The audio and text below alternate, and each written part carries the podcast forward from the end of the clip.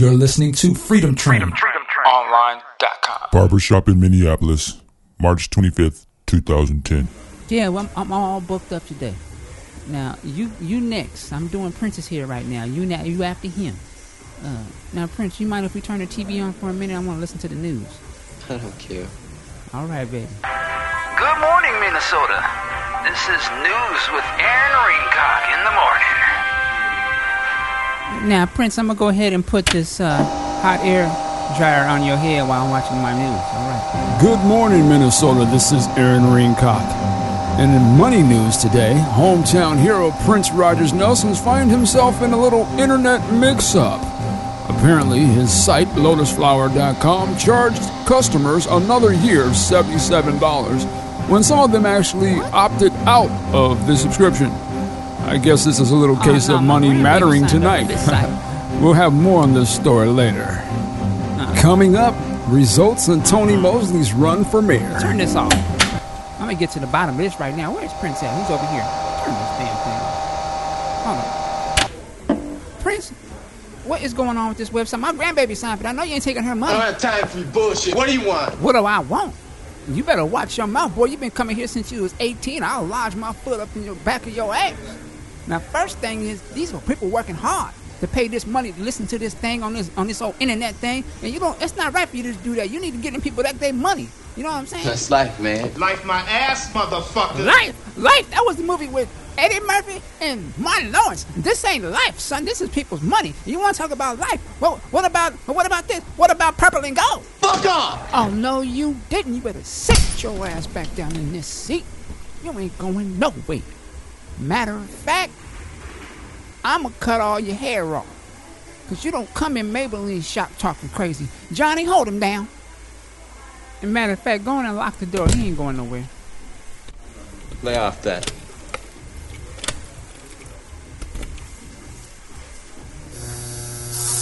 Yeah, we gonna show this couple right. Mo Love Music presents Stroke the Mind Before the Behind, the new album by Michael Dean. Check out some cuts. And maybe one day, you and me can be together. And then don't wanna rush you, just take your time and get to know you. What's on your mind? But I'm thinking, chocolate girl, I just want you in my world. And pull your kisses from afar. Something that no matter where you are. And maybe one day, you and me can be together. And then you see, don't wanna rush you, just take your time and get to know you.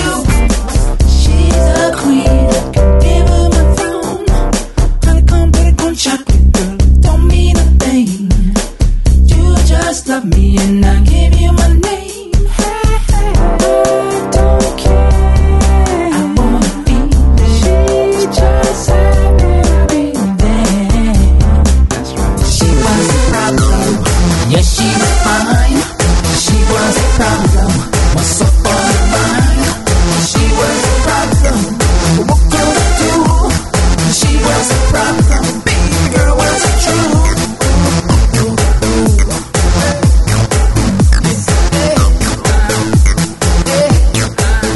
Stroke the Mind Before the Behind, on sale now at iTunes, Amazon.com, and specially priced at MichaelDean.Bandcamp.com. Get the whole album for only 99 cents.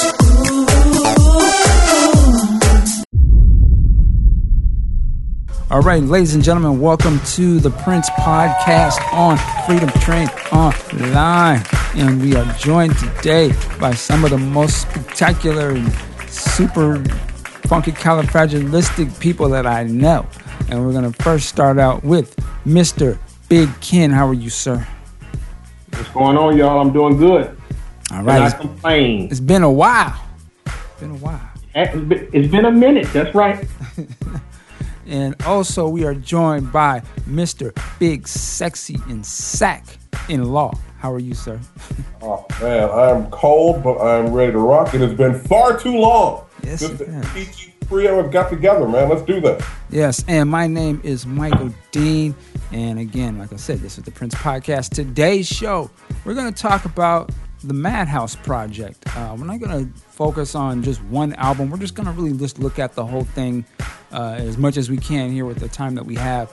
But it's something that I hold dear to my heart, particularly the first album. But I really just wanted to spotlight this whole period of Prince's career, or this other part of, you know, this pop, funk, you know, rock and roll legend. Is also this very accomplished, I guess you could say, jazz fusion type, you know, thing going on over here that to me does not get enough shine. So we're going to talk about that. But before we get into that, I actually trying to find something, you know, in the news of Prince, which is very hard because he's pretty low key aside from doing his concert tour. But I did find this, and, you know, you can take it for what you want. I see that this is in a few different news outlets, which is interesting. I'm going to go with the most credible that I can find. You can judge if this is a credible place. But the Today Show, MSNBC, this is datelined January 20th. And the headline is, Prince and Madonna end decades-long feud.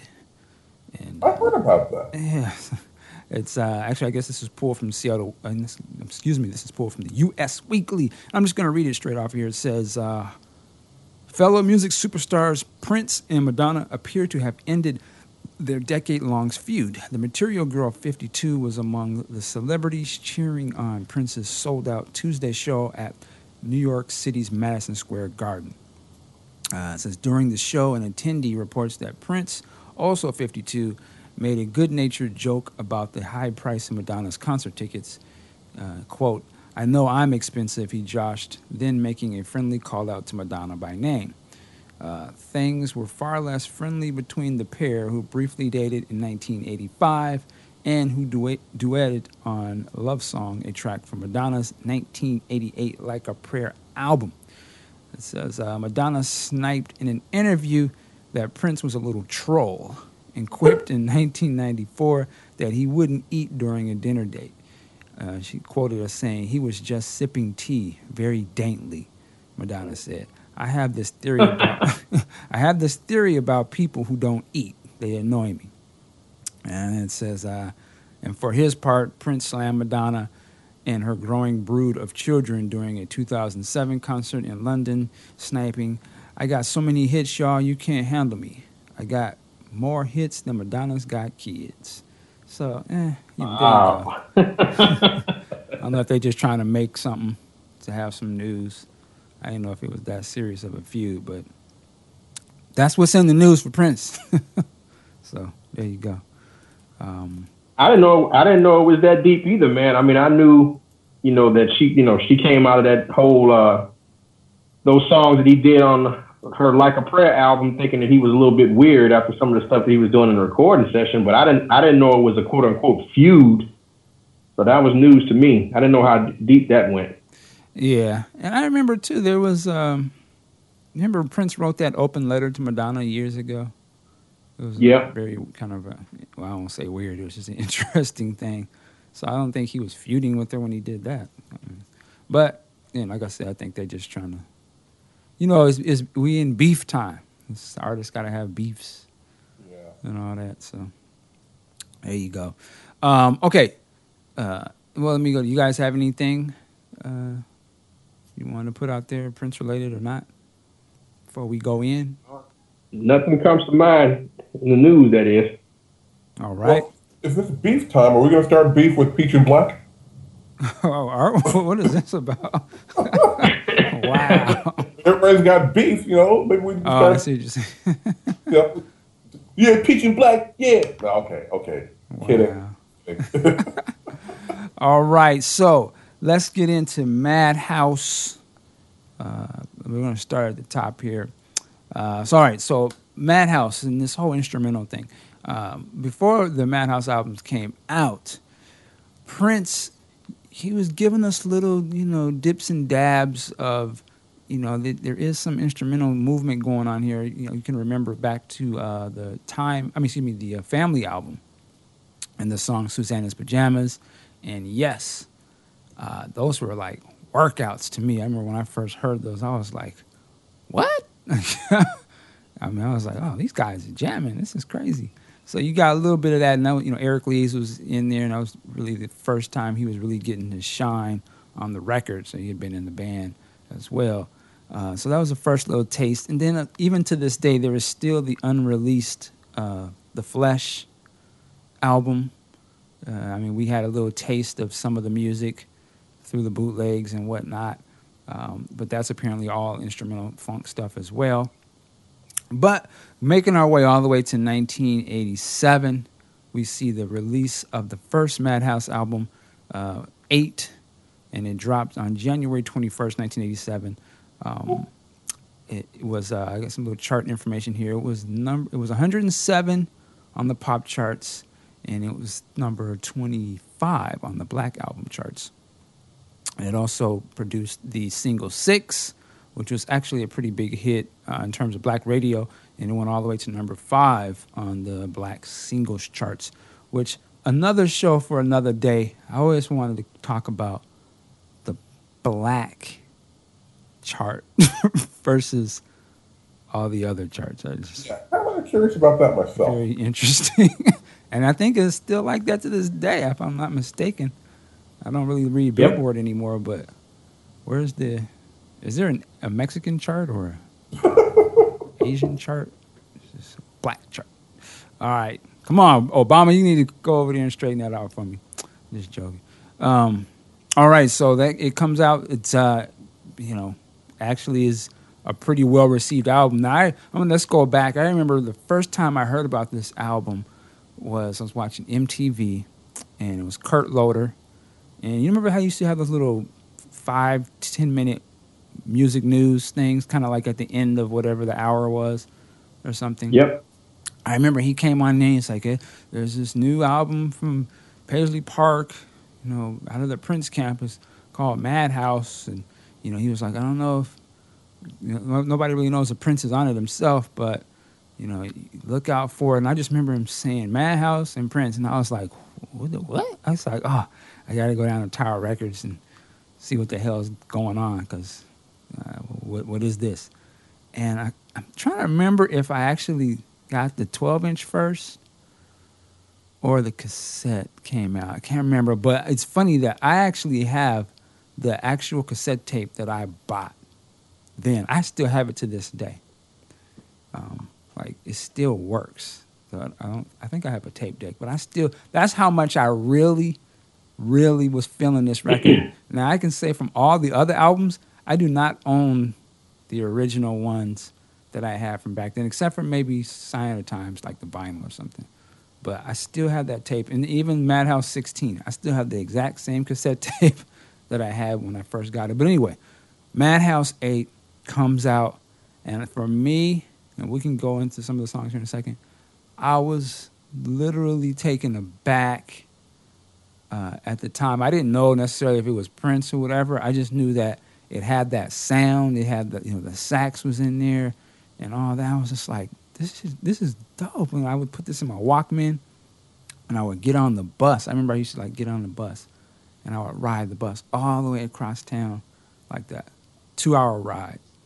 And I would just play that tape back to back. Like, I remember just being different places and that music. And I always have that music reminds me of certain places. But I just sucked that album in, would just listen to it and just like, this is really good. Like, I normally at that time would not have probably listened to that, but I really got sucked into it. So I'm gonna stop right there. Big Ken, what do you remember from the first Madhouse album, number 8? You know, I will venture to guess that by the time we're done with this, all three of us will probably have very, very similar stories, because, like you, actually, I had the cassette tapes, the original cassette tapes for 8 and 16 as well, up until about maybe a year ago, when I basically just cleaned out all that stuff, because I had boxes and boxes and boxes of old cassettes and stuff. But the tape was in bad condition anyway, because I basically wore it out, just like you, when I first had it. Because I remember hearing the song for the first, hearing 6, you know, the lead cut on the radio for the first time. And I didn't, know anything about, it coming out of the Paisley Park camp at that point yet. I didn't, see the MTV News thing you're talking about. So I just heard it blindly on the radio. And I just remember being struck actually on the bus with my little Walkman. And this comes on. And all I'm thinking to myself is, I know this is Prince. Nobody can convince me otherwise. I know this is Prince, because it had, just like you mentioned, it had that signature sound. It had that whole in the pocket, real tight groove. Right. And right after I heard it, man, I was actually taking the bus to downtown Chicago. And so right after I heard it, I basically made my way. Actually, I went to a store called Rose Records down here. They used to be in downtown Chicago a long time ago. And that's where I bought it. And I wore that cassette out for a long, long time to come. And, it blew my mind then, man, because it just showed me at that point, early on, man, how insanely talented and how much range this guy had. And so it was just another example. And I guess you're right. In retrospect, I probably should have seen it coming after, some of the stuff we heard on the Family's record and so forth. So the seeds were laid before that. But yeah, it was a big deal, a head buster, to use your term. All right. Big Sexy, what about yourself? I remember vividly, I was a sophomore in college up here in Sacramento, and a friend of mine had told me that, Prince had a new album out under another name, and I went over to the Beat record store back on 54th and H, and I grabbed it, I took it to school, because I used to work in the AV department, and I'm sitting there talking to my boss, and it was like you said, you knew it was Prince. But see, 6 didn't really stand out for me. What stood out for me was 8. I loved 8. And yeah, I still have that album in my album collection. I was not aware I was 16 until maybe 1993 or so, when I was out looking for my Black album. But I have them both. And then, of course, the 24 Surfers. We'll leave it at that. And a lot of the 24 stuff, Eric Leeds took and put on his Times Squared. And you can just tell. Now, I don't want to deviate a bit, but to me, 8 was the more organic piece as opposed to 16. 16 was more of a collaborative effort. 8 was Prince and Eric. That's it. And you could definitely hear that. Yeah, and just to get into the making of 8, I was reading. They actually recorded this in around September. It was September of '86, and all of 4.5 days. Prince at home, doing his thing, and then bringing Eric in, to do the horn parts and some of the flute stuff. But the thing that, when you listen to this record, it's amazing to hear that after the fact. But when I hear it after the fact, when somebody says that was just him. And you hear all those parts playing, and just like Ken said, it's so in the pocket, it's so tight. It doesn't sound, to me, it does not sound like a one-man show.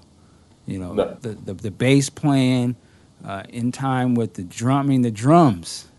When somebody says, Prince, yeah, Sheila E's good. I love Sheila E, I love Mike, but to me, for that particular time period, he was a monster for his music playing drums, It's just it's tight, and at the same point he kind of has a nice, I don't have to have the words to say, it's sloppy funk, but it's not that it's out of place, it's just that he knows how. It's interesting, I don't know if he starts with his drums first or how he does it, but he seems to anticipate when to go into the groove, to really overcharge it, when they really start to lock in. And that's an interesting thing for one person to do that with himself. To know when, okay, when you get to this part, about to get in, pop, pop, pop, pop, pop, and really intensify the groove. And he does that where it sounds like there's these just tight players, some old school cats, getting it in. I was just man, it's amazing. And, during this time as well, he's recording, because it was 86, so he's doing Crystal Ball, Sign of the Times material. And if you listen to those songs in that time frame with this, they all share very same style, particularly where he plays drums on a lot of his music back then. And so when you hear things I'm thinking of Witness, You know, some of the songs, you know, a lot of those songs that you can obviously hear, he's playing the drums, like I Know and all these different things. It's you can hear it's all sounds that same type of style, which I love. He's not doing so much drum programming, and it's just insane. I mean, the level of his talent was, it, to me, is remarkable, and I love the fact that he was able to record that so quickly and keep it so focused instead of, you know, just taking a whole bunch of songs from different periods. So, yeah, this is an amazing piece of work. There are certain songs that even stand out. Obviously, there's the single, but again, Sexy brought up 8.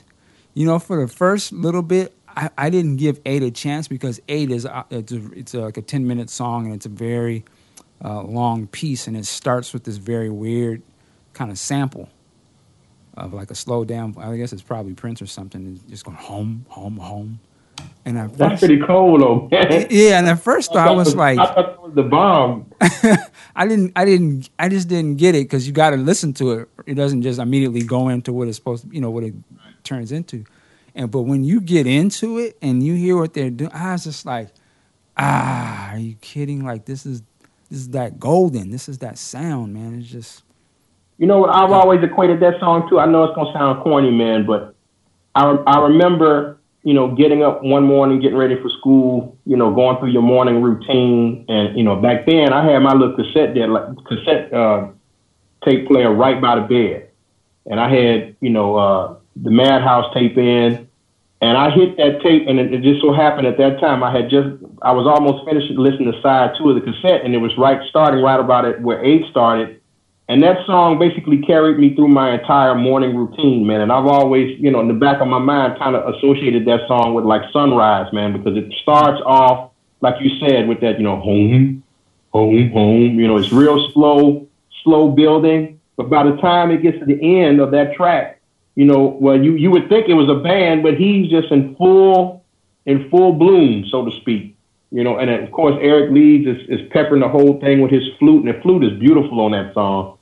You know, it's a great song. I'm with Sexy on that one. When I bought the cassette, 8 was the track that I ended up gravitating to the most. Mm. You know, and still to this day, on that first album, I play that one a lot, probably more than any other track. Okay, you know, I'm going to do something different here. I'm actually going to play a little bit of a song and play some music actually for what we're talking about. This is 5, and this is an interesting track as well. It's pretty. It's actually straight to the point. When I first heard this, when I was back listening to then, I was like, I know that's some Prince stuff. Like that's his style. You can just kind of really obviously hear it. I mean, you can actually hear him in it. But we'll play a little bit of this. So let's see if we can get this going here. This is Madhouse.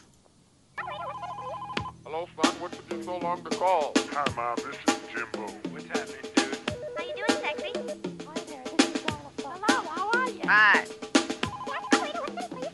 Hi, Mom. This is Jimbo. What do you want? Big boy, what can I do for you? Five-star restaurant. Can I help you? Hello. How are you? Hello, son. What took you so long to call? Big boy, what can I do for you? Hi. Hi. How you doing, Sexy? How you doing, Sexy? What do you want? Hi, Mom. At the tone of time will be. At the tone of time will be.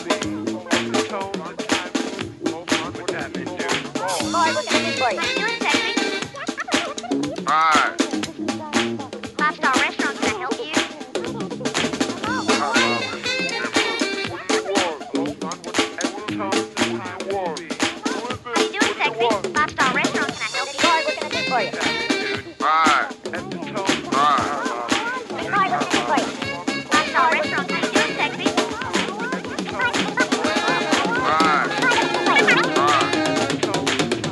Hello, son, what took you so long to call?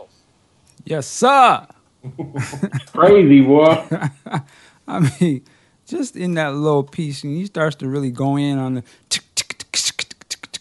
I was just like, guy's nuts, man, like... It's insane. That's just like one dude can just go in and really get it in like that. So that's just an example, and that's not even really the real stuff. Like you know, this song. Let me ask you this, and Ken, you might, because I know you really are into jazz and you know, into the standards and to some of the more experimental type stuff. How do you see this project in terms of if it was a jazz person looked at this? Well, you know what? It's interesting that you say that, because at this point in my life, I was a sophomore in high school, I believe, when this album came out. So at this point, I really wasn't into jazz then.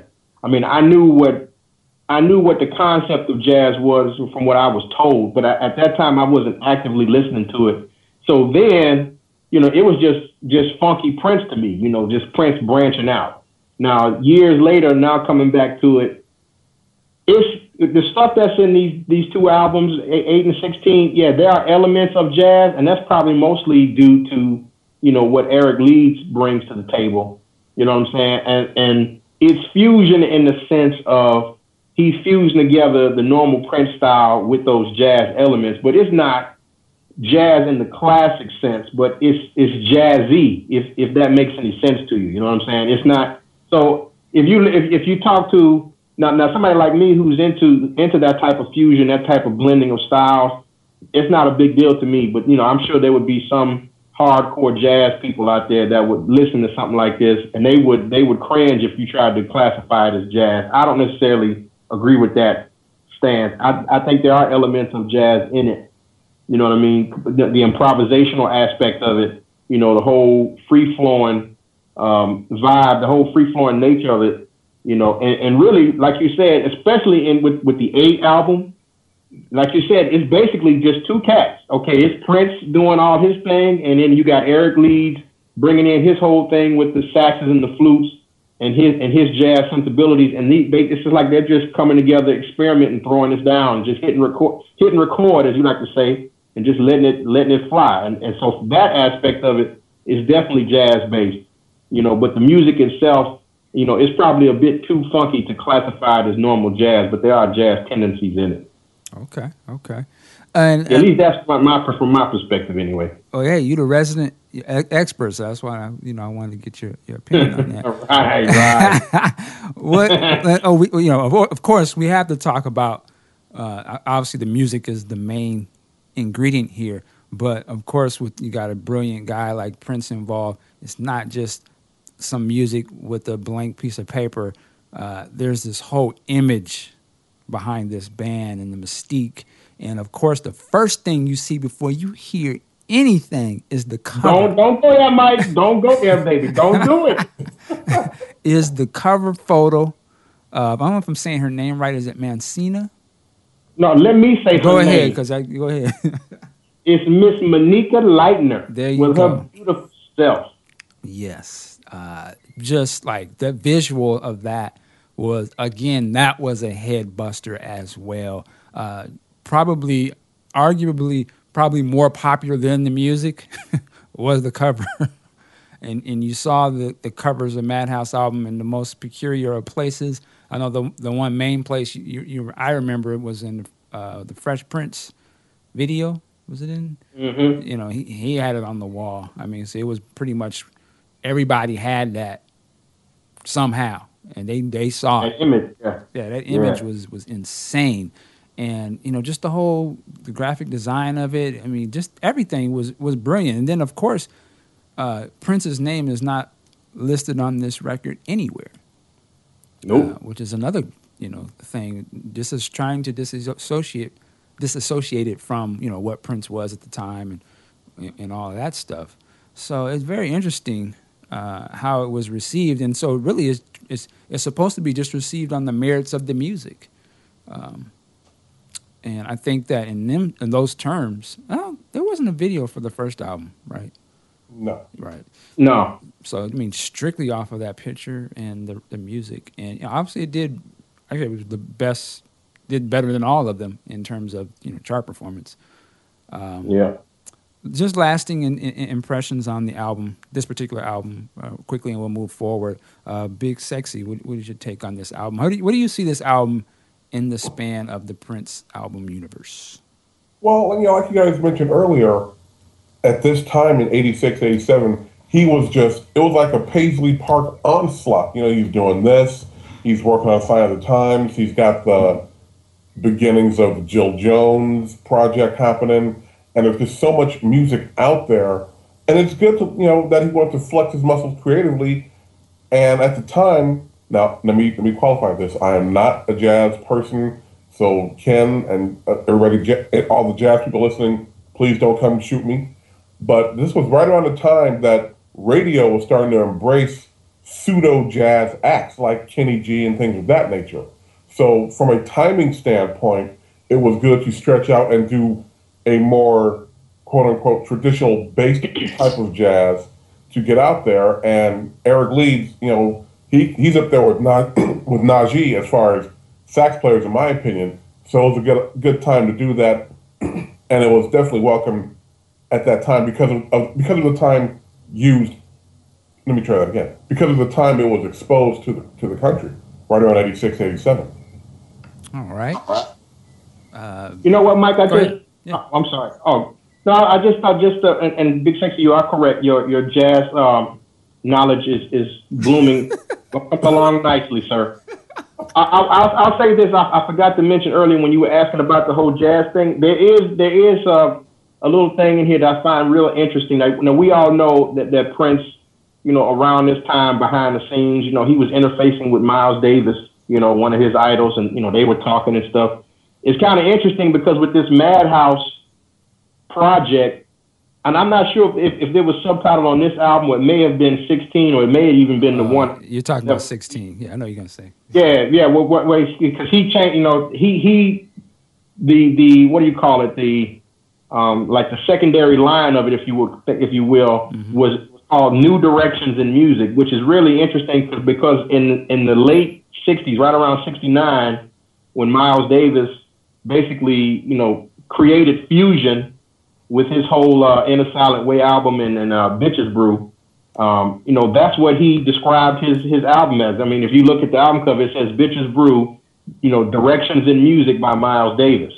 And he was doing exactly that. I mean, they were just, at that time in 69, he had a whole bunch of cats, you know, Keith Jarrett, Herbie Hancock, I mean, all kind of heavyweight cats, man. And they would just hit and record, throwing this stuff down on wax. And it's kind of funny, man. You know, Prince is doing that to a degree here, and he even kind of pays homage to it a little bit with the whole New Directions in Music. So I always thought that was interesting.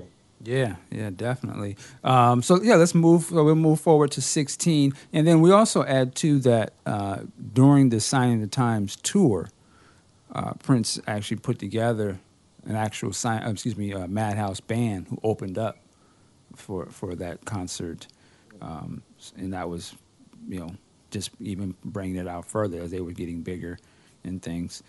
So then we go ahead. Before you go to 16, I just want I gotta give a quick shout out to my little brother, man, because there's one track on this album that we used to always love, and it would crack us up. And this was the track 2. Okay, track 2 is a beast. The reason why it would crack us up, man, is my brother. My brother is 6 years younger than me. And so when I brought this cassette home and I would play it, and he, of course, you know, he learned his Prince game from me. You know, he would sit there and just absorb it all. He would always refer to this song basically as the Charlie Brown funk. Because I don't know if you remember the part, right? You know, at that one point toward the minute, and it kind of reminds you of the teacher and the Charlie Brown cartoons. You know, I never thought about that. That's funny. And every time he would hear it, he would be, you know, hey, play the Charlie Brown funk, you know, and so I did have to jump the track too, you know, so it was just a little interesting. It was brought back to memory when I was replaying this for the podcast. So that's hilarious. I never thought about that, but that's true. If you think about it, just go, when you listen to that part, and I think that's him on. I'm thinking that's him on keyboards doing that, but that patch sounds just like the teacher in Charlie Brown cartoons, you know. Yeah, I love that. I'm so geeked on that song. Like, I actually would, like, because you know when the track starts, there's people talking. And I used to, like, turn it up so I could hear what they're saying. I'm not even go into all that, but I mean, I was too into it, like trying to decipher every little. I mean, they're saying stupid stuff in there, but I just thought it was hilarious. Just the way the song starts out is tight. Dun-dun-dun-dun-dun-dun. You know, and it just, they just go right into it, man. Yeah. It's great. It's a great, great album. Yeah. All right, so let's get into. So actually, within the same year, November, the second Madhouse album comes out. What date was this? This was November 18th. This is Madhouse 16, and like Big Ken said, they have the subtitle on there, New Directions in Garage Music, and visually on the cover, you know, the same girl again, but now she's kind of like in a gangster kind of style. I think she's, does she have a gun on this cover, or I'm looking at the 12-inch? Yeah, I think so. I think so. And the two guns are always there. Oh God! And I remember actually, I believe that this was preceded with a 12-inch, came first. I want to say, matter of fact, I believe so, because I remember at this time, me and Tobias, who used to be on the show, it was like a one-upmanship, but who could get the 12-inches first. And I remember, I can't remember who beat who, but we go to Tower. And back then, wasn't no internet or nothing, so we didn't know really no release dates. It was just like you just had to go every weekend and look and see what was in there. Which one came out first? Was it 10 or 13? Was it a single? You know, I can look. I think it was 10, right? I think it was 10 too. It might have been 10. I think it was 10. And I remember that single. Go ahead. Yeah. No, I think it was 10, but I think they also released 13. Yeah, 10 was first, and then 13, yeah. Okay, yeah. Yeah, I never got the 12-inch, man. They didn't have it in my store around here. Because 10 has, maybe I'll play it. I've played it other times before, but there's a track called 10 1/2. Yeah.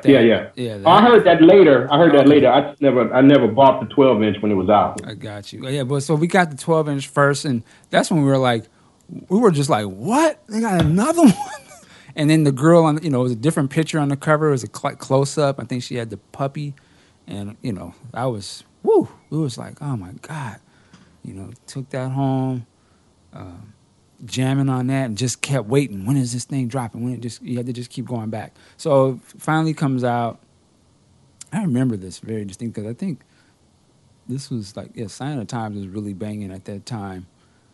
And we couldn't. It was just overload. It's just like the album was different than the first one. It was more grander in a way. It was bigger.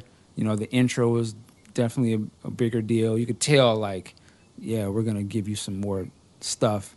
And I was literally blown away by the second one. It was a different album, but I would say it was more funky in a different way, more dancey. You know, kind of. It was more obviously funk driven to me, like that one Big Dollhouse.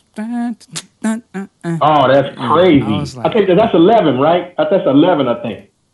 Yeah, let me pull. You know what I was looking? I was looking at my book here, Dance Music, Sex Romance. It looks like that song was actually originally recorded during the first. Back in those days, during the first album, but they called it Big Dollhouse, and I think they redid it as a band. I think you're right, man. Yeah, this album 16, to me anyway, the sound. I think the sound is more akin to what you heard in the Family's album. You know what I'm saying? Like the Yes and Mutiny and that kind of stuff. It has a bit. It's more, for lack of a better term, more grimy. This sound. It's just more in your face. Whereas the first one, you can, when you compare the two, you know, you can tell it's more like Prince plus just Eric Leeds. Whereas this one, you know, Sheila and the rest of them, Cat Levi and them, they putting it down. It's kind of got that whole type vibe to it. Yeah, actually, let's see. 3 of the songs were recorded live with the band. That was 10, 11, and 15. And that was with Levi, Sheila, Eric, of course, and Prince. And then 16 has a solo by Matt Fink. But then all the other ones are, again, just Prince and Eric Leeds. So, I mean, it just, you know, you can hear obviously, you know, he's been recording a ton of stuff between the two of them. And you can definitely hear a progression and where he's just at production-wise. You obviously hear various nods to certain sounds that were used in some of the Sign of the Times stuff, and even the concert. There's that one kind of synth patch that you can hear. That to me, when I hear it, I think of the Sign of the Times show. I'm like, oh, okay. But anyway, so this second album comes out. They actually have videos for this album.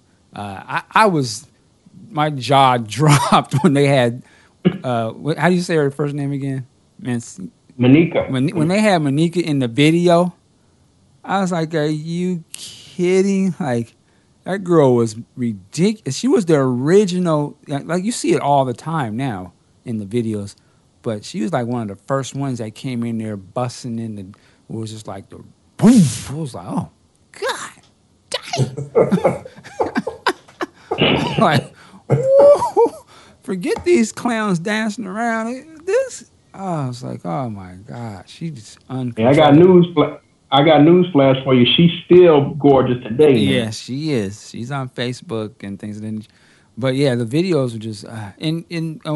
I'll stop here. I'll let you guys go. Big Ken, what was your take on the second album? I love the second album. They're both great, but like you said, the second album had more, or maybe it was Big Sexy that said it. It had more of an organic, more live, more just in your face quality to it.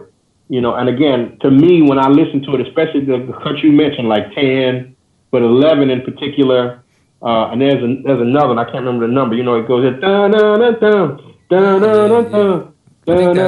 It's 16. They're just going off, man. And it almost feels like an extension of the instrumental stuff that we heard on the Family album, just to a greater scale, man. I mean, bottom line, it just like you said earlier, man, it just showcases where this cat was at musically at that point in time. I mean, he was growing by leaps and bounds, which is already hard enough to fathom, considering the material he had put out up to that point anyway, but he had already dropped a brilliant album early in the year with this Madhouse thing, and he comes back a few months later with another one, and it's even better. It's just crazy, man. It blew my mind then. And so 16 is just a great, great album to me. All right, Big Sexy and Sack. I find 16 to be, actually more stylistically more what we know from Prince, and at the same time, I find it to be more accessible to the public. Now, I don't know if this was because of the videos that were released, but I know I didn't hear anything on 16 until I saw, and I think it was on Playboy Hot Rocks of all places, the video for 10. I'm like, what the hell is this?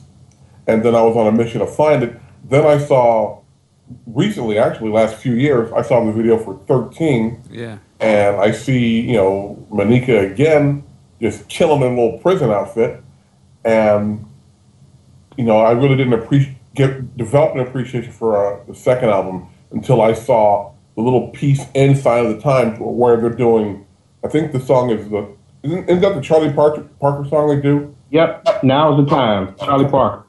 And I saw that, I'm like, okay, this is really its own entity. And when I go back and look at the 13 video, you see them in the little hooded outfits. I'm like, okay, cool. They're doing a little something here. And it's not unprecedented because you used to have The Time play for Vanity 6, back in the day before The Time would do their own set. So a lot of these guys would be doing double duty. And I just thought it was a natural progression of what he had done in the past, where he would have two or three different bands, but all played by the same people, kind of like George Clinton used to do back with Parliament and Funkadelic.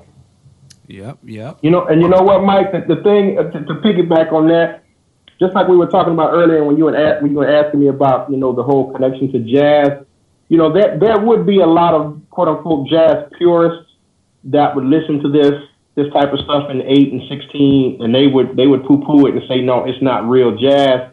But what the ironic thing is that, and Big Sexy just hit on it, all of these musicians, man, they can play jazz. I mean, we know Eric Leeds, was a jazz player, but Prince could, we know he's capable of doing the jazz. Levi can do the jazz. Sheila E can do it. They can do it the way the purists would respond to it. I mean, just their interpretation of Charlie Parker's Now's the time. During the Sign of the Times show is just a small example of it, man. So, you know, this might not be jazz in the purest sense of the word, but it's probably more along the fusion line, and what they're doing is fusing elements of jazz with the funk. But these guys are so supremely talented, man, that they could pull that off, you know, if they really wanted to. Yes, and again, I just want to give a little taste of the funk for which he's talking about, and this is 11. Yeah. They tried to take advantage of her. Baby dollhouse.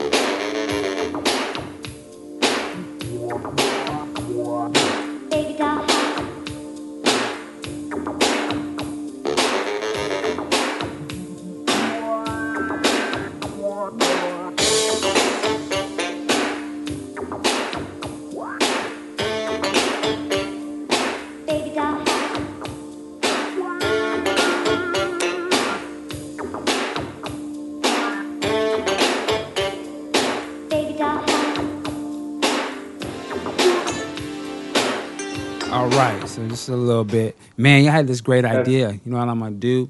I got this. I got like all these Lil Wayne verses a cappella, and I'm gonna take the Madhouse tracks and put the Lil Wayne verses over them. I'm just joking. Man, don't make me call the Prince police. Man, don't do that, Mike. Me and Big Sexy can take over this show. Big Sexy dropped papers, man, because Mike done lost his mind. It'll be hot, man, for the streets. Anyway. You know what, though? What it reminds me when I hear that and some of the other songs, the one thing that I say about this album, though, in terms of the other one, this one, to me, it sounds like, to me, they took some Prince songs and took the vocals off. It sounds, I think Big Sexy said earlier, it sounds more in line of what you would think Prince would sound like doing something. And that's not a bad thing. It's a great thing. These are great songs. But that's kind of what I used to think. I used to think, man, I wonder if these were songs. Like, these could have just been songs. Because it just, you know what I mean? Because they seem like follow more of a structure as opposed to that first album. It just seemed like it was, you know, it didn't. I couldn't hear like verse, chorus type structure to the songs. But these songs, some of them kind of sound like they have that structure of kind of versey, chorus. They just don't have any. There's just no words there. I don't know what you guys think about that. I agree completely. Yeah, I can see what you're saying about that. I mean, some of them do, especially a song like 11 that you just played. Mm-hmm.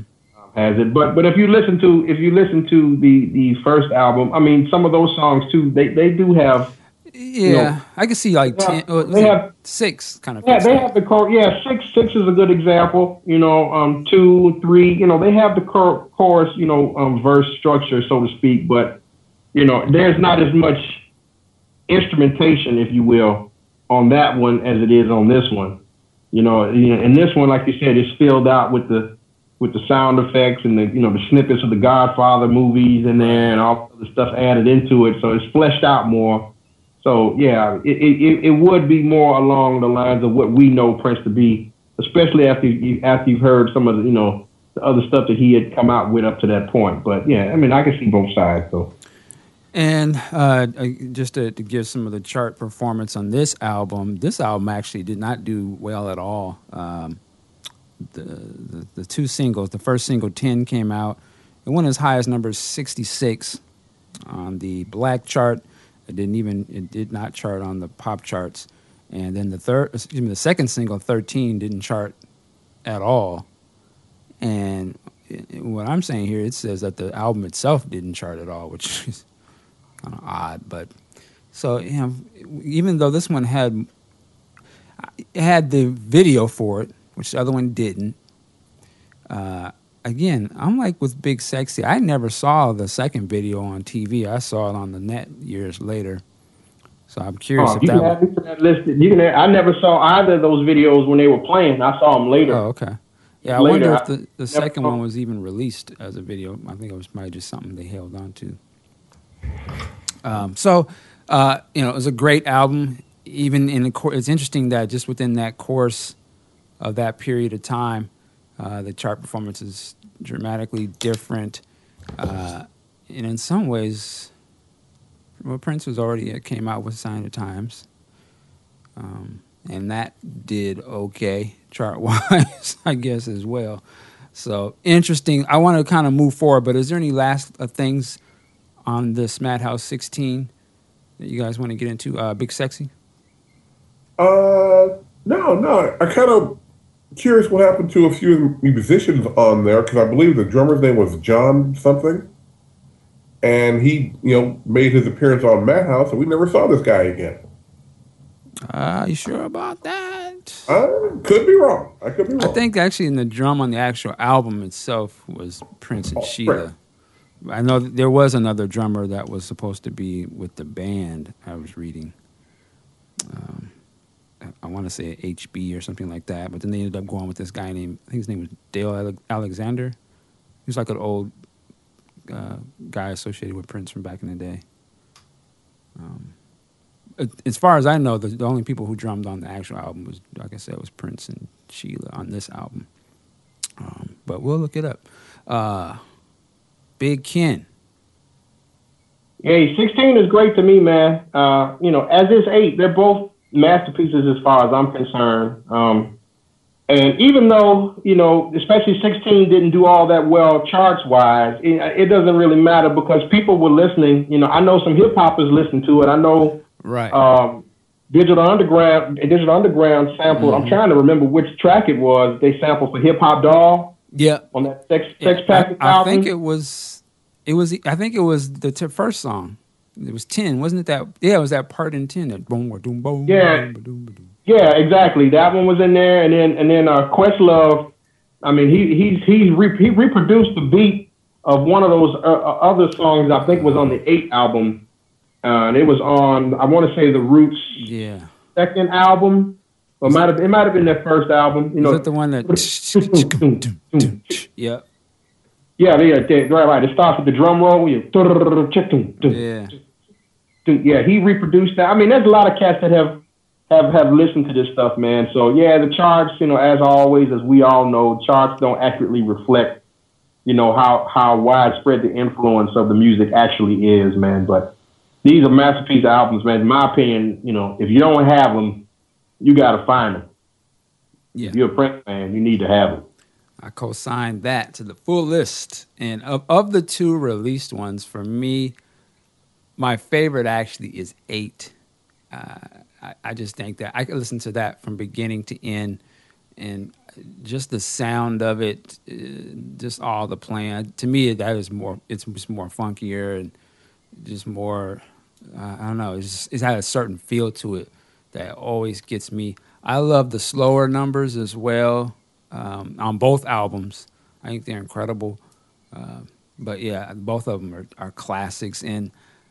My whole point of doing this particular show, I just want people to pay attention to them and really listen to them, because I know some people that are Prince fans haven't even really listened to these albums. Like even Ernie, which unfortunately he's not here today, he hadn't really listened to them that much. And so I was like, yeah, I want to make sure you hear this stuff, because I think it just, to me, like a better appreciation of like, wow, this guy was so accomplished even back then. And we're going to talk a little bit about the sound of this type of Prince jazz, that's what I call it, versus what he's doing today or has done, a few years ago. So as we come off of these albums, and there was only 2 released Madhouse albums, but there is actually a Madhouse 24 album. And there's actually 2 of them that have been recorded. Neither one have been officially released. But they're out there. We want to talk a little bit about them because they're actually very different. And some of the tracks have surfaced on other albums. And we'll talk a little bit about that. So the first Madhouse 24, 1988. And on one hand, I'm glad this didn't come out. Because when I first heard this, I love the first track. I was, but it's such a different sound. And it just always reminds, when I hear it now, it's okay, this is like on some Batman era stuff. It's heavily drum program. And actually, you could, it actually ties in with Love Sexy in terms of, to me, the sound of it as well. But some of the songs on here, I actually don't like. And I was kind of like, I'm not feeling the direction on some of the tracks. But, you know, there's one track on here that is a head shot to the, you know, it's a kill shot to me. The last song, 24, The Dopamine Rush, we can get into that. And that is this 18-minute, you know, thing. So we'll go to, I'm going to go to Big Sexy first. What's your thoughts on Madhouse 24, the first version? You know, it's like it's just like you said. You know, everything to me was like, you know, it sounded unfinished to me until I heard, you know, The Dopamine Rush, and I didn't hear about The Dopamine Rush or 24 until, I would say, within 3 to 5 years, and I tracked it down. And I kept hearing, dopamine rush. I'm like, what is going on? And then I heard the Eric Leeds Times Square version, I think it's like 8 or 9 minutes. Yeah. I'm like, okay, yeah, that's pretty good, blah, blah, blah. And then I actually tracked down the 24 and the long 18-minute version. I'm like, okay, this is some shit here. He lost his mind. I'm like, yeah, this is what's happening. And that's one of the good and bad things about jazz-based music is it's good because it lets you really stretch out and just play for as long as you want to play, but it's also bad because in the commercial sense, no way is anybody going to be playing songs that long. And that kind of sucks. And I miss the old days, the old LP days where you'd have an album and it would have like one song on it. It'll be like 20-something minutes, you know, and you don't really get that anymore. That's kind of unfortunate. But The Dopamine Rush really is the crown piece on that album. All right, Big Ken. Yeah, I got to agree with you cats, man. 17 on that, the first version of 24 is pretty tight. You know, the other stuff on there, it's okay, but it's not of the caliber of 8 and 16. And my guess is, you know, most of the crew had probably changed, you know, the style of music that was out had changed. You know, he was, like you said, in stardom, he probably had already gotten into the whole sampling and drum programming type stuff, you know. And the same thing really could be said, too, about the other version. And was that the one in 1993, the 1993 version of it? Yeah. You know, the one that's got more and more of the, you know, the Tony M crew on there with him, you know, ass whoop and all those other, you know, stuff like that. Hey, now. It's okay, you know, it's all right, you know, but like you said, The Dopamine Rush, the 18-minute opus, that's what you want right there, man. That's a masterpiece in every sense of the word, man. And even Eric Leeds' version on his album is good as well, man, but that 18-minute version, if you haven't heard it, you got to find it. It's ridiculous. Yeah, and you know the one thing when I hear this album, it's a more of a harder sound. I dare to say, throw in the word like industrial or something, or you know, because like you said, obviously Prince been drum programming forever, but it just has a more type of sound to it. It's hard for me to explain. There's a couple of tracks that go, you know, definitely a departure from anything Madhouse has done before, and they have elements of, I guess you could say, dance or, you know, type of music in there. And it's not that they're bad; it's just that for me personally, I don't listen to that type of stuff. No, you're right; they're not bad. It's just this version, and especially the 1993 version, it's got further away from the improvisational aspect that the first two albums, in particular the first album, had. You know, there's not a lot of that, and that in the pocket you know, Prince sound, you know, that we talked about in the first album, that's omnipresent in that album is really nowhere to be found on the on these two, except for, you know, the Dopamine Rush suite. And, yeah, that, you know, that's about it.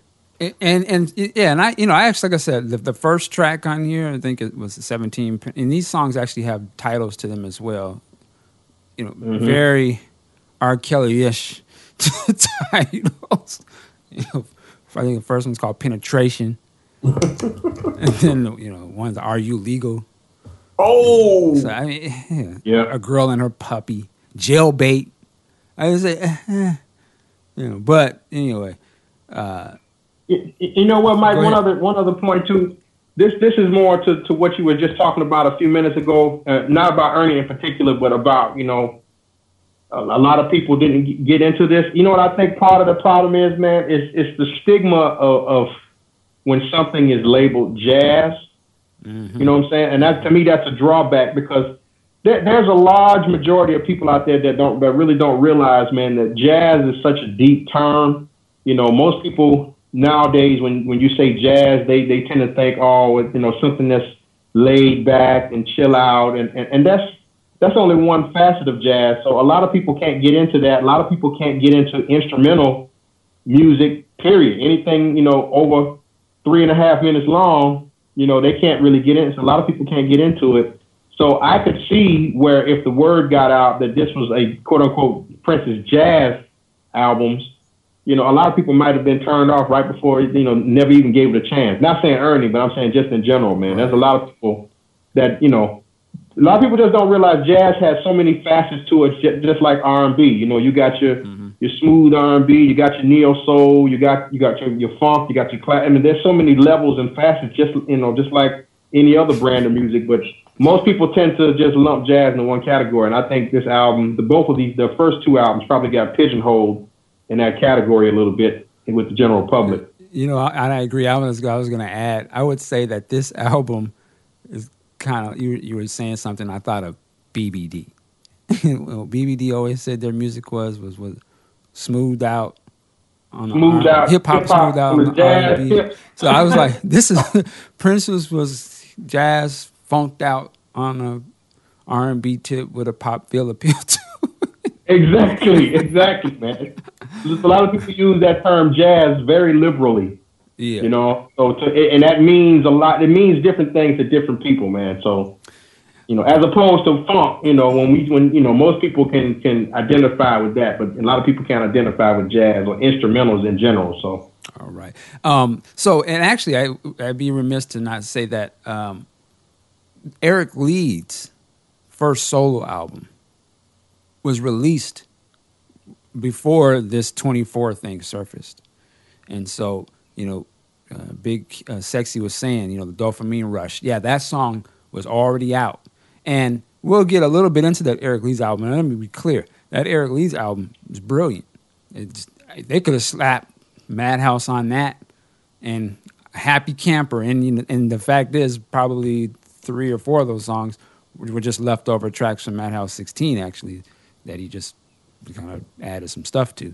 We'll get into that. So here's what I want to do. I want to do a first, and I'm just doing this for comparison's sake and as, you know, information. The original Dopamine Rush is just an edited version, basically, of this longer song that we've been talking about. And the longer one goes into different... it's like it all has the same beat, you know, kind of underlying theme to it, but they, you know, it goes into different directions. And one of the directions... Yeah, one of the directions it goes into is kind of like this Spanish, you know, funky type of thing, which to me is just, I don't understand why Eric didn't want to just grab that part and put it on the album, because that is just like insanity. And so for comparison's sake, we're going to play just a little bit of that, because you got to be able to hear it. And we're not playing the whole song and all that kind of stuff, but just to give you a sample of what that is. So here we go here.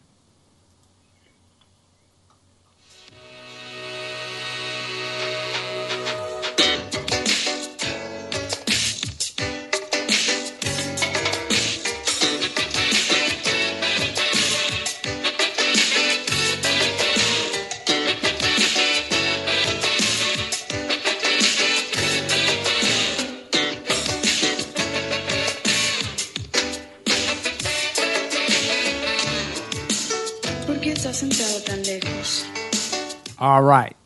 And that's just the tip of the iceberg where they start to go with that track. Eric Leeds is really doing this thing on there. Prince doing this thing. So there it is. Madhouse 24, the original one. It does have... that song alone could have been the album. Like I said, it's 18 minutes. Some albums ain't even that long. So it could have... It would have been worth it. For whatever reason, doesn't come out. I mean, Prince has a lot of albums that don't come out. So there it is. Now, we did mention that there was another 24 that was cut in 1993, and this one was a band performance. This was Prince, Levi, Sonny T, and Michael B, and, of course, Eric Leeds. And for me personally, I really love this album as well. Like, I used to really wear it out. It is different than the other ones. Obviously, it's recorded a whole different time, and Prince... musically is in a whole different space, and he's got totally different musicians playing with him. But I actually really like that album. I remember the one funny thing about that album, there's a version of the song Space that was on the Gold Experience album. Oh, no, it was on the Come album, excuse me. Oh. And there's a version of that on there. It's different, but it's on there. I just thought that was odd. But I actually like, Ass Whoop and all that stuff. To me, there's some funky stuff on there. There's a lot more guitar. Was there any guitar really on any of the Madhouse records? I don't think there was there? Not really. Yeah. Not featured guitar, no. Yeah, so you definitely got some rhythm guitar stuff going on. But I'm curious, I can tell that Big Ken has heard it. Big Sexy, have you heard the other Madhouse? No, I haven't heard the other one. All right, Big Ken. I mean, it's okay. I liked it. It's all right. I didn't like it as much as the Dopamine Rush or the other ones. But yeah, there's some good stuff on there. Some of the titles throw me off. The whole when I saw Ass Whoop, I'm like, what the hell? It threw me off a little bit. But there's some good material on there. Like you said, it's from a different time period, different crew. So the whole direction that they were going in is different. And so what disappointed me is, that was termed Madhouse. But, in my mind, I have an image of Madhouse based on, what was in those first two albums. But the material is not bad. One good thing that did come out of, though, I think these sessions, though, was that track that they did for Miles Davis, Letter for Miles. Mm-hmm. That crew did, I believe, during these sessions. So that was pretty nice. But, yeah, I mean, it's good. It's good stuff. It's definitely worth listening. Especially if you like that crew, if you like, Sonny T and my man Michael Bland and the crew. Yeah, yeah. Actually, and a couple of those songs have surfaced officially. I know that I think it was Ass Whoop was on one of Prince's websites at a time. And I think some of them were on certain samplers and different things. Cassette samplers and things of that nature. So, that one is out there as well. And you know what? There is a cover for that you can, if you can look it up on Google. Just type in Madhouse. You'll see that they actually had they brought in Old Girl and shot a cover for that album. But for whatever reason, that was not released as well. And that is pretty much the last of any Madhouse, official Madhouse situations that I am aware of. There is this one, I guess you could call it a bootleg. It's a rehearsal. I don't even have it anymore, but I remember I assume it's from Paisley Park. I don't know where it's from, but they play the Madhouse song. It's a band playing, I guess you can obviously hear Eric Leeds playing. Nobody can play Eric stuff like Eric, but it's a very interesting, rehearsal of the Madhouse material that's floating out there. I'm not sure what year it is from. Any lasting things about Madhouse you guys want to get out there before we wrap up? Well, this Madhouse was... Oh, go ahead, Big Sexy, go ahead. Oh, this ass whoop was driving me crazy. I know I've heard it, but I just can't remember where I've heard it. It may, in fact, have been one of those MPG, audio shows things. Remember? That's what it was. They did play some of that stuff on those audio shows. Yeah. Yeah. Did you gonna say something, Ken? No, I was telling Big Sexy it was driving him crazy. It was the title, Ass Whoop. That's what it was. It's driving him crazy. But no, on a serious tip, man, Madhouse is one of his best side projects, pet projects, whatever you want to call it. I have fond memories of getting those cassettes back in the day. I still wear the albums out to this day. It's just masterpiece material, man. Like I said earlier, it just, to me, it's just a textbook case of just how talented Prince really was, man. His range, and it just, to me, just gave you a glimpse of how far he could go. And I actually now look at these albums as a precursor to a lot of the stuff that we're hearing now. You know what I mean? The Lotus Flower type stuff, the C-Note, and a lot of the jazz inflected stuff that we hear. And we heard the Rainbow Children stuff. A lot of that, I think some of that foundation was laid, with the improvisational aspect and the jazz sensibilities, quote unquote, that was gained from this. So, it's all related, man. But it's great stuff, man. It's must own. And let me ask this last question. I'm glad you brought up C-Note, and there's also Exception and News. Mm-hmm. Yep.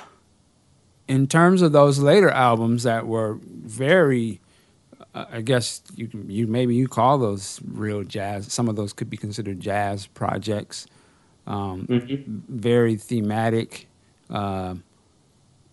in some terms maybe more complex in certain arenas. Very experimental. I think, was it News, where all the songs were like a certain?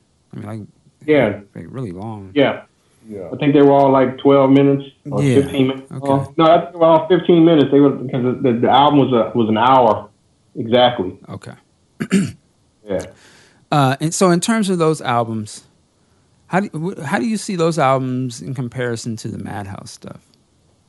Honestly, I'm glad you mentioned News, because to me, of the later stuff, that News album, man, is probably the closest thing to the original Madhouse. I mean, it's not as funkified as that, for lack of a better term.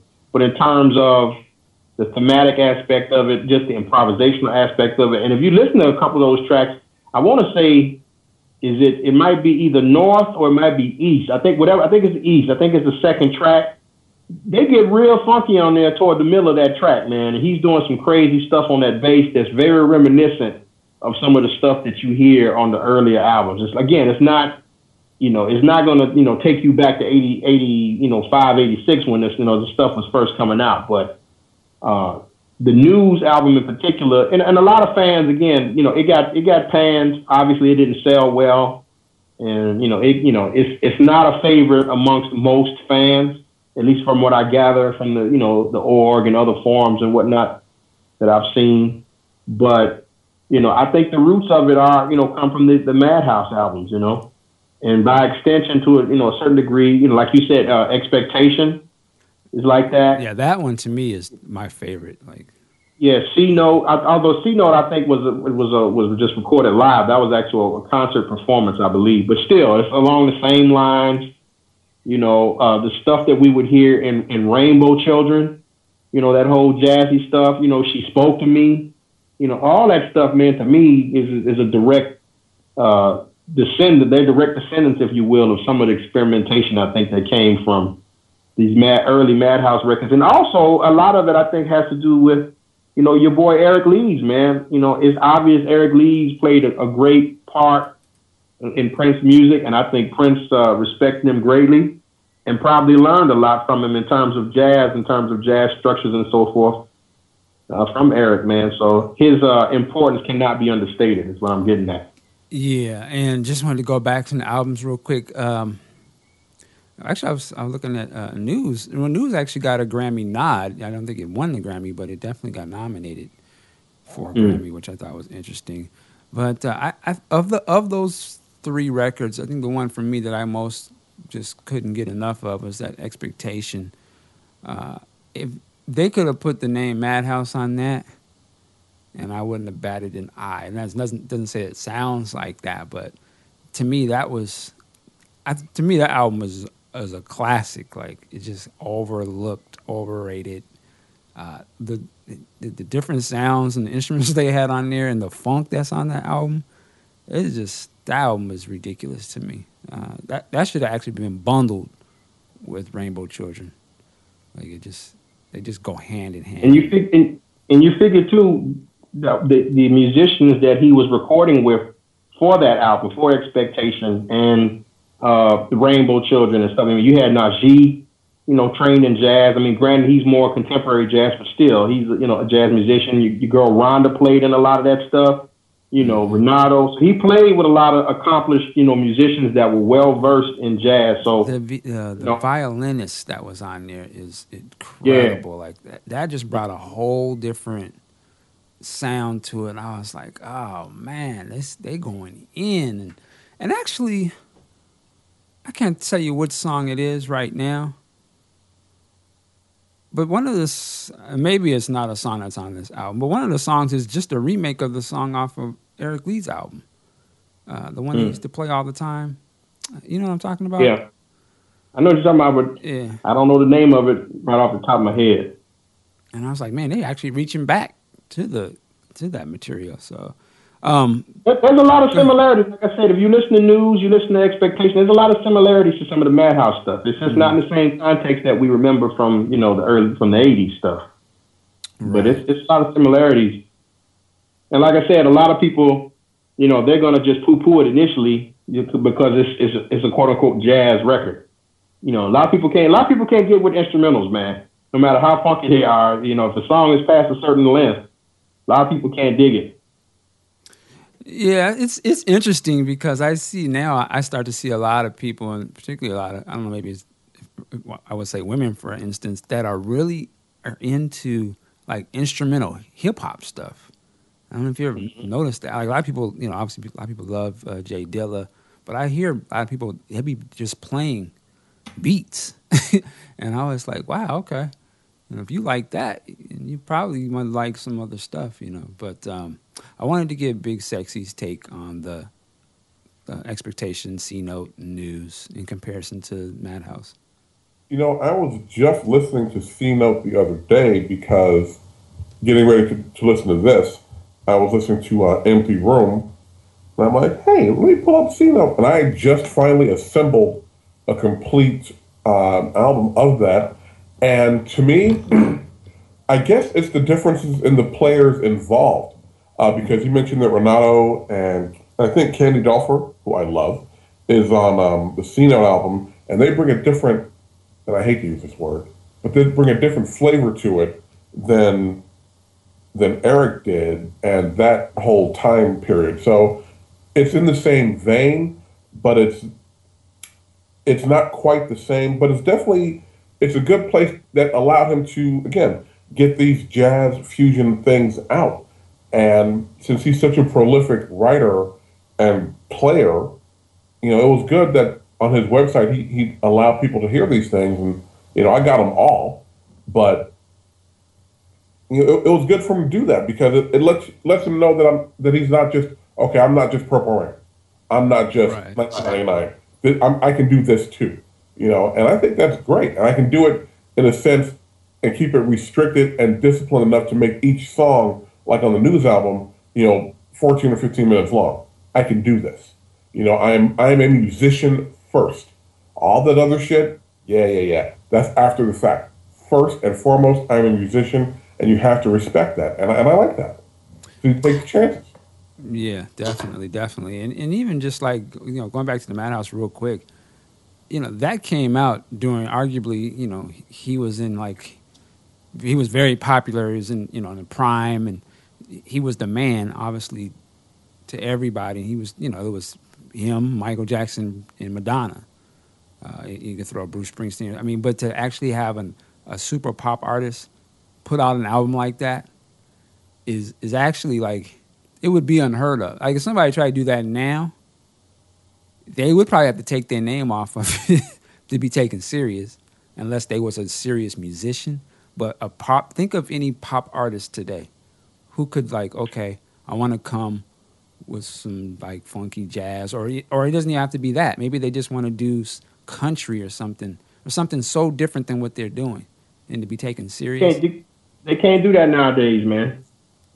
Well, I mean, yeah, I'm just saying, who would even have the? Who would you even take serious? The last person that I know that even attempted to try something like that that got destroyed. And, of course, I'm not a fan. I'm not a country music cat. You guys might remember. Remember that Garth Brooks? Yep. Oh, right. That experiment?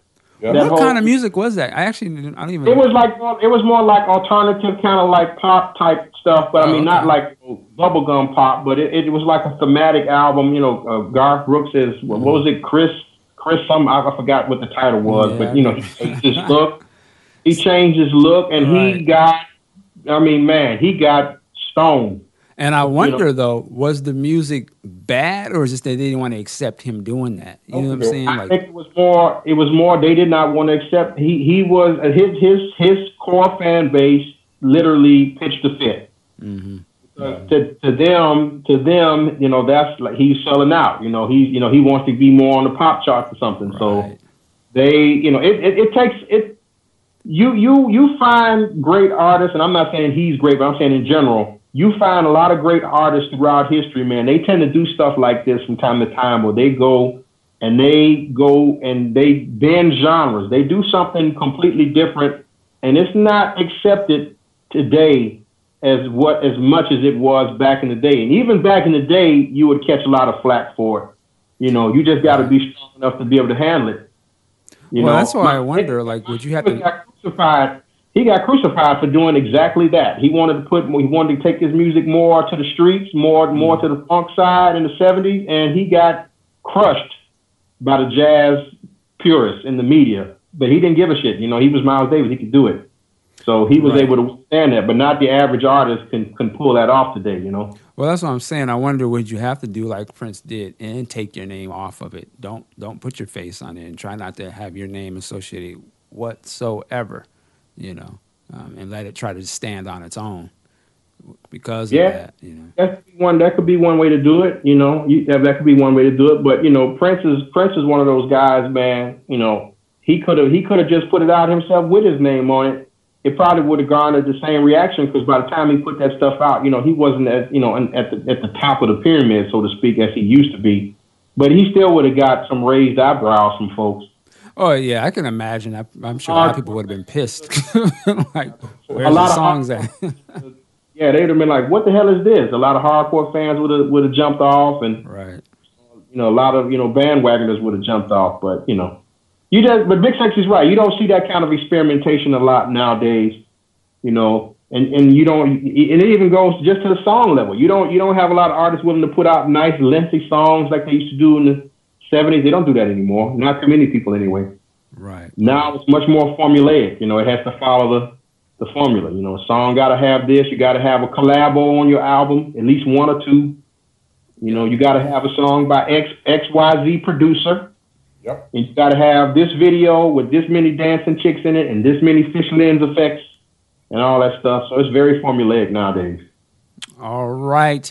So we're going to wrap up this Madhouse discussion.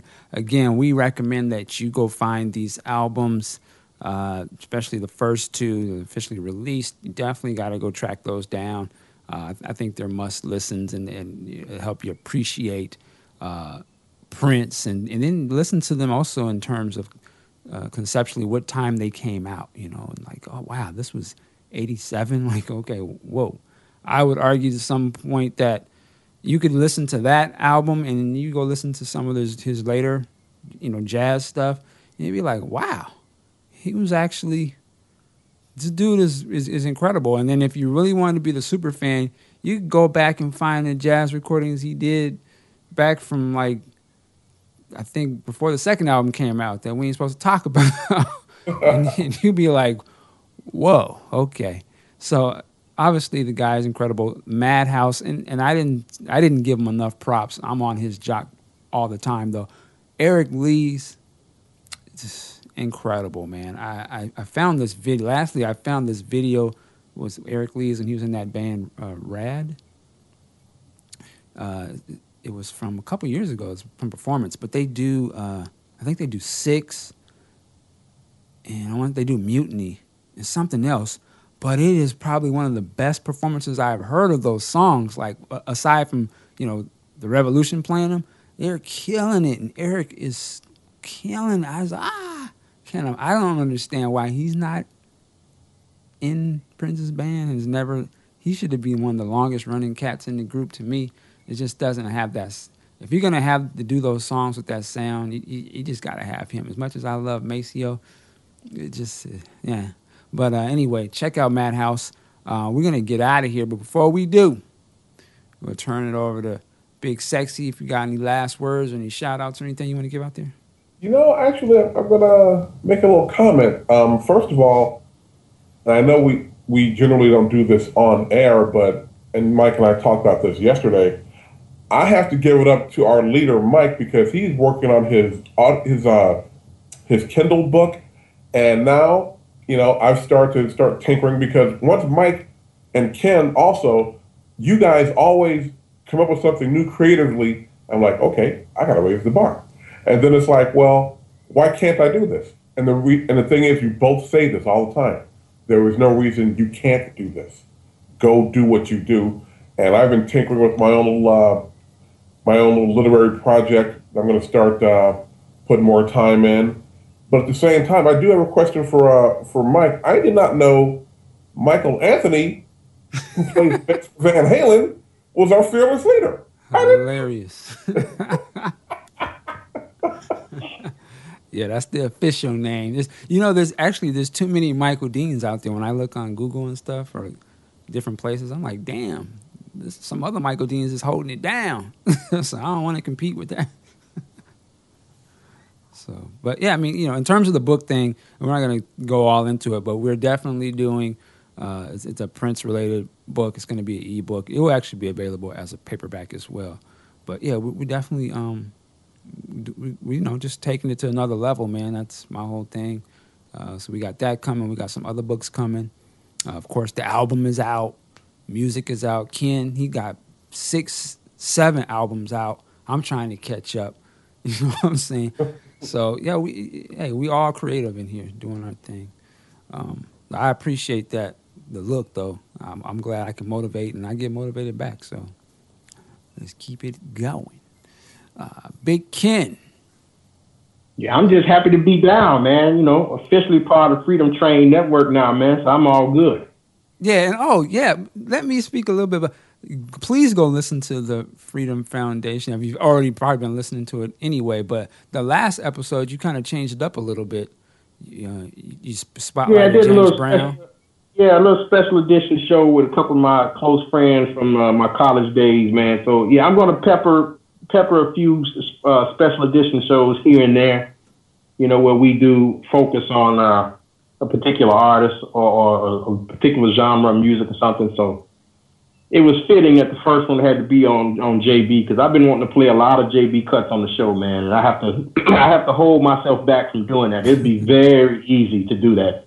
It was pretty. It was fun to do it. You know, it's as you know, Mike. It's always hard to try to get everybody together at the same time to record and stuff. So that's why it took a while. But we're gonna be doing a few more shows like that.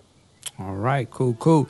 And excuse me, lastly, I want to say a special shout out to Mr. Day Droppin'.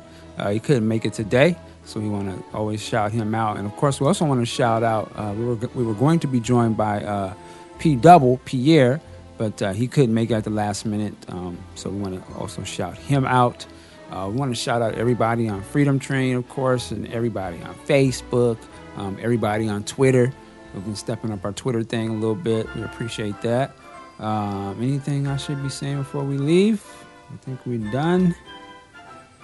All right, so we're out of here. Enjoy the show. Enjoy the day, your life, whatever. We out. Peace.